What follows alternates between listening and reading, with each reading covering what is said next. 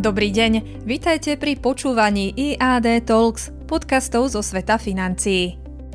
Nedosiahnutelný rast Čínska ekonomika rástla najpomalším tempom, odkedy krajinu prvýkrát zasiahla epidémia koronavírusu pred dvoma rokmi, vďaka čomu je cieľ rastu čínskej ekonomiky čoraz viac nedosiahnutelnejší.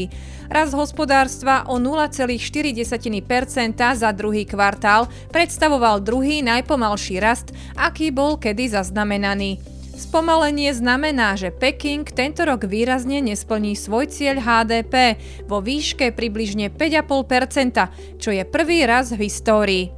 Čínsky výhľad zostáva veľmi neistý, keďže prezident Xi Jinping zostáva odhodlaný dodržiavať svoj prístup nulovej tolerancie pred koronavírusom, pričom sa v niekoľkých mestách objavil vysokoinfekčný subvariant BA5, ktorý zvýšil hrozbu nových potenciálnych lockdownov.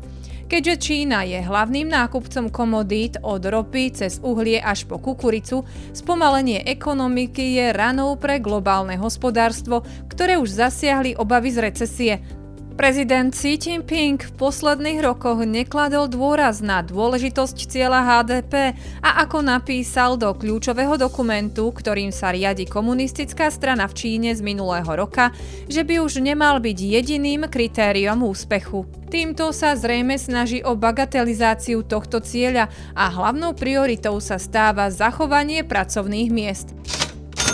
Čo je horšie pre ekonomiku, piatkové údaje neukázali žiadne známky zlepšenia prepadu v Číne z pohľadu investícií do nehnuteľností, ktoré poháňajú dopyt po tovaroch a službách v hodnote približne 20% čínskeho HDP. Presakujú správy, že z dôvodu neschopnosti developerov dokončiť výstavbu nových bytov, domácnosti v niektorých mestách prestali platiť svoje hypotéky. Ak by bol rast v druhom štvrť roku 1%, ekonomika by potrebovala 7,5% expanziu v druhom polroku, aby splnila ročný cieľ, povedal minulý mesiac poradca Čínskej centrálnej banky Wang Yiming. Piatkové údaje ukázali ďalšiu oblasť napätia v ekonomike, sektor služieb, ktorý predstavuje viac ako polovicu ekonomiky ktorý v druhom štvrť roku v porovnaní s predchádzajúcim rokom zaznamenal pokles o 0,4 Tohto týždňové udalosti pre vás spracoval Robert Bučič, portfólio manažér IAD Investments. Ďakujeme za počúvanie.